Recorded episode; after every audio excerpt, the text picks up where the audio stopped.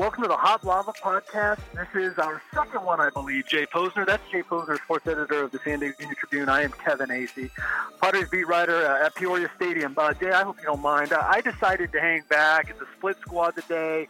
Got Manny Machado uh, DHing for the Padres here against the, the Mariners. So I, I, I got lazy and I stayed home. I'm a little concerned. Uh, I, I, believe this is our fourth podcast of the spring. The, we had a preview. Oh my we, gosh! We had we had one right when uh, right when Manny signed.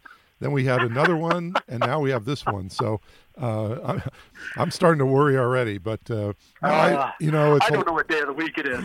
it's a long spring, and uh, I I don't blame you for staying for staying home. It's funny. I looked at those lineups, and I thought it was kind of interesting. I didn't see a lot of, uh, to put it kindly or not so kindly, a lot of stiffs. You know, I think in years past when when the Padres would split the squad, you would look at it and go, "Oh, geez, the poor people that have to go watch, uh, you know, the game in Glendale or or Mesa or wherever it is." Um, today, it didn't look too bad. They they split it up pretty pretty evenly, and and it looked like whichever game you were going to go to, you were going to have an interesting story. I mean, I know they had, you know, Tatis and Machado are staying in Peoria. Uh, uh, Logan Allen's pitching against the White Sox. I mean, that, there's a lot of stories that uh, I'm sure you'll be keeping track of later. And you've already got a story up on the website today with with lots of interesting information, especially about the outfield, which took a turn, uh, unfortunate turn for the Padres this week with the news about Travis Jankowski. And we learned today, I guess, how long he's going to be out, right?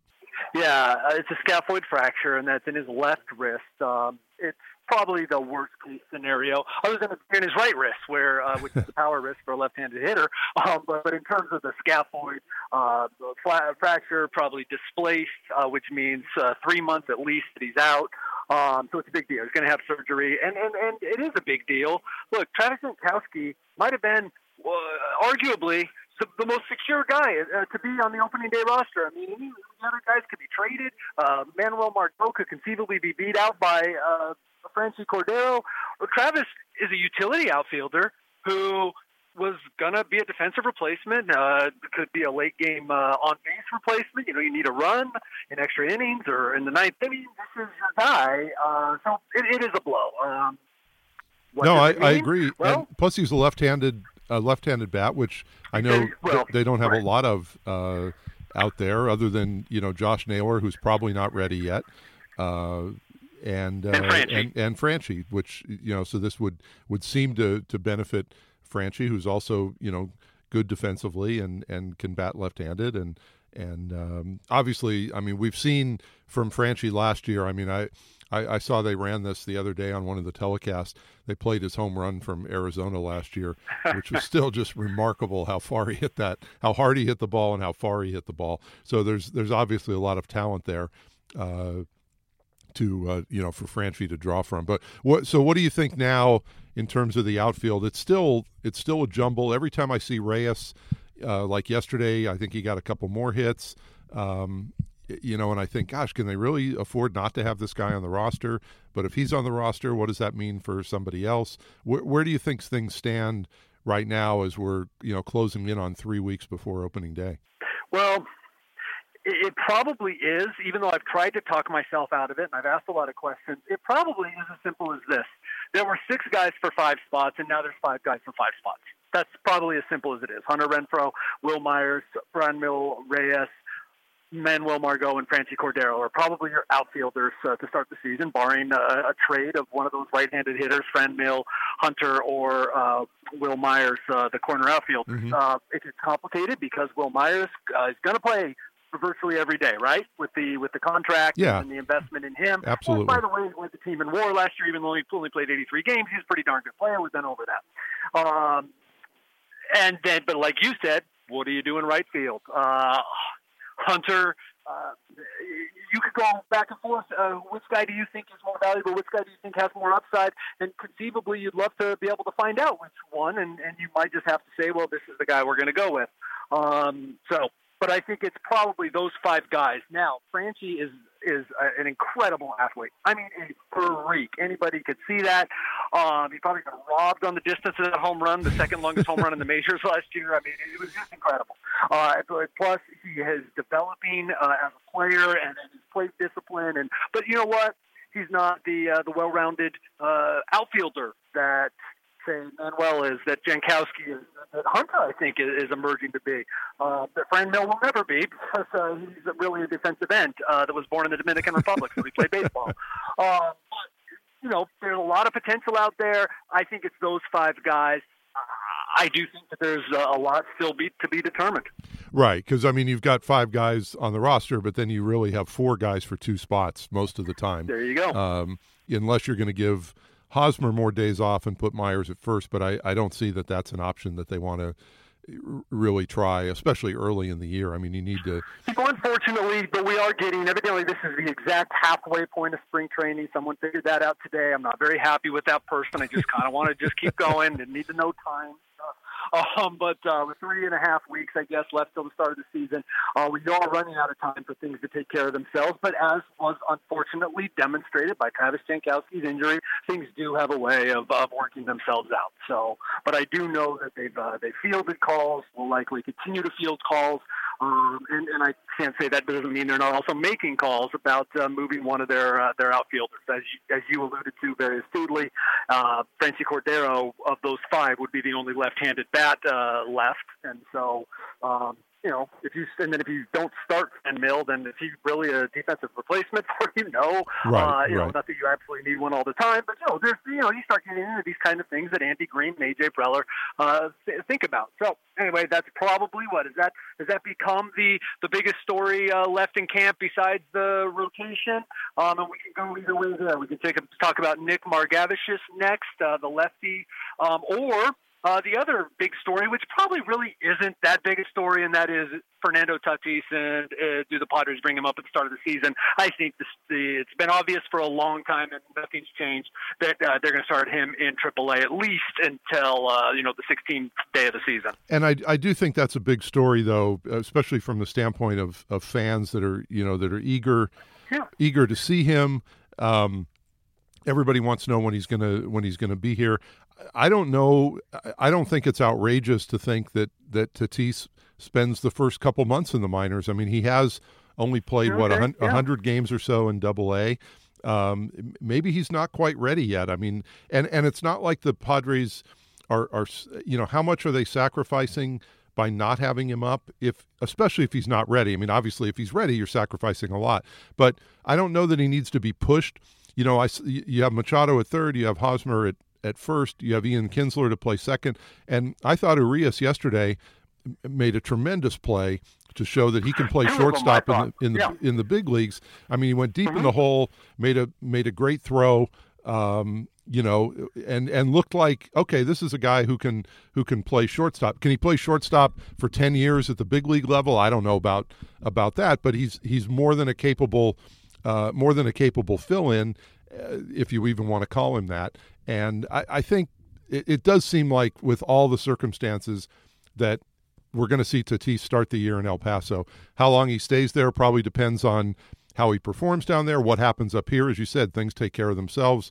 You know, if there's an injury or something like that, you never know. He may he may have to come up a little sooner. But I, I don't I just don't think that it's you know some sort of it's not this is not a Kris Bryant situation uh, where the, where the He's you know hitting 500. He doesn't have 10 bombs. right or or or what the blue jays are doing with vladimir guerrero you know that kind of thing. I just i'm not convinced that tatis has to be in the big leagues to start the season. Uh, I, I, he's going to be here big soon enough, and you know he's he's also he's 20 years old, and like we said, he spent one season above at, at Double A, uh, and didn't Not even, even and, and didn't even So- complete the season there. So um, uh, that's that's my thoughts on, never- on that. I think you're. I think they're legitimate thoughts. I, I they never shied from uh, bringing the guy up. Look at Joey Lucchesi. Completely different circumstances in some cases. Joey so was was 24 uh, and is not ever expected to make 400 million dollars in a contract like Right. Tatis would if he were, you know, if he lived up to billing, right?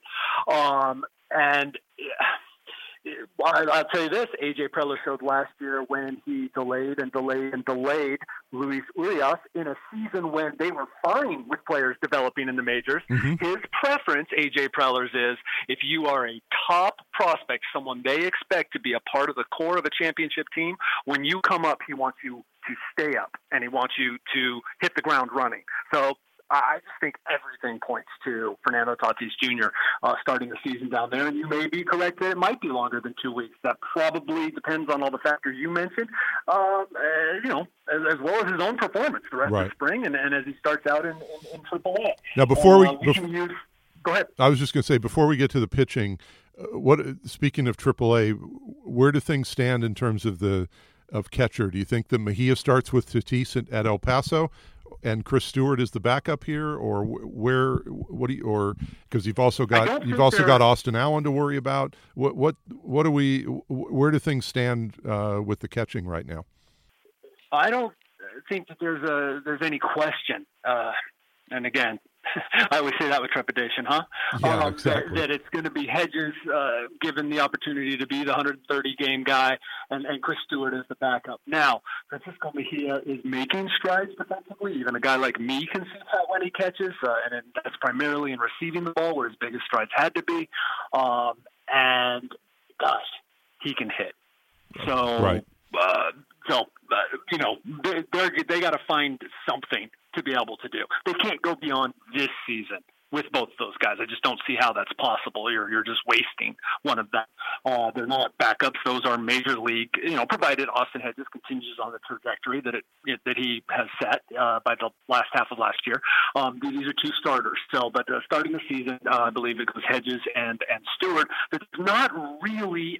There's not a there's room there is at the start of the season for a third catcher, but I don't see the benefit of it. Why having Mejia up here when you want him to work on defense? Sure. We have made that uh, very very clear. Uh, as for what it means to Austin Allen, uh, you know, if you want Mejia down there catching, and the weather ain't, uh, you know, it's not stifling in El Paso uh, at the start of the season, that probably means Austin Allen gets a little more time in Double A. But I haven't been able to flesh that out, Jay. But it's uh, it's obviously what you you got to look at. Look, you go down, and I, I see this Campusano kid, another one of their top prospects, and, and what a stud this kid is. So there, there's a, there's a lot of depth, and another one of those, uh, I guess, you know, good problems to have, I, I, I guess. But uh, that is a huge question. But you know The, the waves, as AJ Preller calls them, uh, keep coming at, at, all these positions. Right, and I, I do think uh, Hedges. I, I saw his quote that you had um, in the story on the batting orders today, where he said, "I don't think I'm a number eight hitter," but I guess it depends on which hedges are we looking at? I mean, the, the, hedges the last three months of last year, I would agree, not a number eight hitter. The hedges we saw up until then, you could probably argue was a number eight hitter, uh, who was too, who was too often forced to bat higher in the lineup uh, because there weren't mm-hmm. there weren't better guys ahead of him. And I, I think this year he, he might find himself down. I would expect in the seven or eight spot most of the time. Uh, anyway, just because of the other, if everybody else produces the way they expect him to produce, but we know that's not going to happen. So anyway, let's before we go on for too long, let's go on to the the pitching, and we we have Margevicius, whose name I think we we missed last week, but we got the oh, correct indeed, spelling, uh, got the correct spell, correct pronunciation this week. I, I, still haven't gotten the spelling. Um, but uh, I'll, no, I'll, I always had. I'll, oh, okay. I'll I'll work on that. I always remember my covering covering the Chargers for the first time way back in the way back in the day, I, I had Benirschke and Mojenko as the uh, as the kicker and the punter. So uh, you've, you've, you you know you've, at least you've only got one with Margevicius, but he looked good again. I mean, I don't know what it still seems unreasonable to think that he's going to be yeah. in the rotation at the start of the season, Here's but why. so far Here's he looks why. all right. The the only reason at this point that he will not be this year's Joey Lucchesi is that it's not last year. Last year Yeah. was a developmental year. They were completely fine with that. Now this kid is going to have to keep doing every single um, time what he has done the last two times uh, against the Cubs and then against the Giants, and and that is throwing strikes and baffling hitters. You know what? They might go with him then, but I just it, it's against him only because this is not last year. This is a year in which they're not going to, you know, lose it at the, at the beginning of the season. And there's plenty of time and there's plenty of depth. I don't know how good this pitching staff's going to be, but there's a lot of good pitchers. They don't need to rush this guy. Um, and they're not anymore at a place where they're going to let a guy like that come up and, and you know, call up Brett Kennedy just because they can. You know what I'm saying? Right, that's, right. That, that's not how it's going to go now. But, but I'm telling you, this kid – I, I I don't even know. I would have to use every cliche right now. I haven't sat down to start writing my Nick Margevicius uh, story, uh, uh, which hopefully will be cliche free. But uh, but you know the, the ice in the veins and, and all that, uh, as, as Darren Balsley says all the time, no pulse. Um, and I always trust that he means the guy's still alive, but he's just really you know uh, dead dead set out there on the mound, and that is who this guy is. Um, very much like Joe Joey Lucchesi was, if not more um, and a great backstory to him. Uh, wasn't recruited, ended up playing D1 baseball. Um, man, he's uh, he's been every bit as controlled and filthy as Chris Paddack. And I'm not saying that he's got the upside of Chris Paddack, but but but for a kid who uh, you know pitched one game in the playoffs at Double A last year. Nick Margevicius has been one of my favorite uh, stories of the spring so far. So who are we looking at right now? We've got Lucchesi, a, a, a left. We've got, we've got Lucchesi, a left-hander. We have Lauer, a left-hander. We have. I believe those are locks. Okay, we have possibly Margevicius, a left-hander. We have yeah, we have we have Matt Strahm, who we both really like. Um, I believe that's a lock, provided he can continue to build up. Right. It, you know, it seems that he will. Another. Okay, so you got three lefties. Three lefties now. Um, who are the righty options? Jacob Nix. I think Jacob Nix has looked absolutely fantastic, and so do they. And I think that that's a really good uh, place to go. And so right now we're going to operate under the, the, the assumption that uh, that they're going with five actual starters, and then okay. they'll just they'll just see. So and then the other be, and then the other right-hander is the one that you know again, do they do they make the leap with Chris Paddack? I, I guess it remains to be seen, will. right? I believe that they will, though keeping him down two weeks, um, and maybe just having him make one start or, or, or whatever it is. So you're, you're also, you're also controlling his innings uh, that way, um, and then delaying by two weeks, which is really just two starts um, because they do have an off day in there. Uh, you call him up uh, after on the 16th day, and he doesn't get his full year of service, and you know everybody everybody wins. I guess uh, that could be what they do. Um, well, everybody wins except for, everybody wins except for the player, but that's that's the, but that's the system. So it's not much they can do about Luis it. Perdomo do not rule out Luis Perdomo at this point. And and you know what?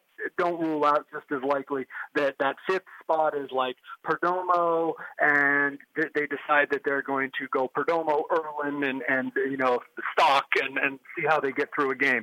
Um, but that could be something too. They're not gonna they're not gonna hesitate to pull Chris Paddack um, when he's given up uh, when he's got a shutout in the fifth inning if they feel like he's laboring, and and that could be a part of their. Uh, you know, limiting him, monitoring his workload uh, this year. So it's really going to be interesting how they do it. But I'm telling you, don't don't sleep. And, and Perdomo's pitching today, so maybe I look like an idiot by the time this thing goes uh, is actually posted. But uh, he has looked really strong.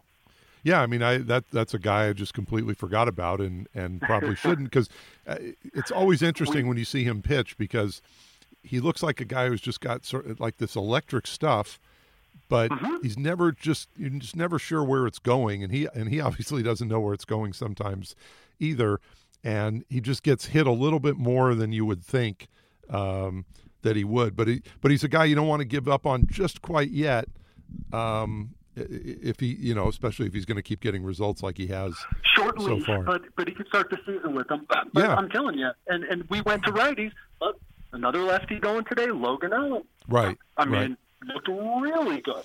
So, uh, and certainly has a, a, you know, he came in here with a real shot and, and has done nothing but, uh, you know, inch closer to being on the opening day roster.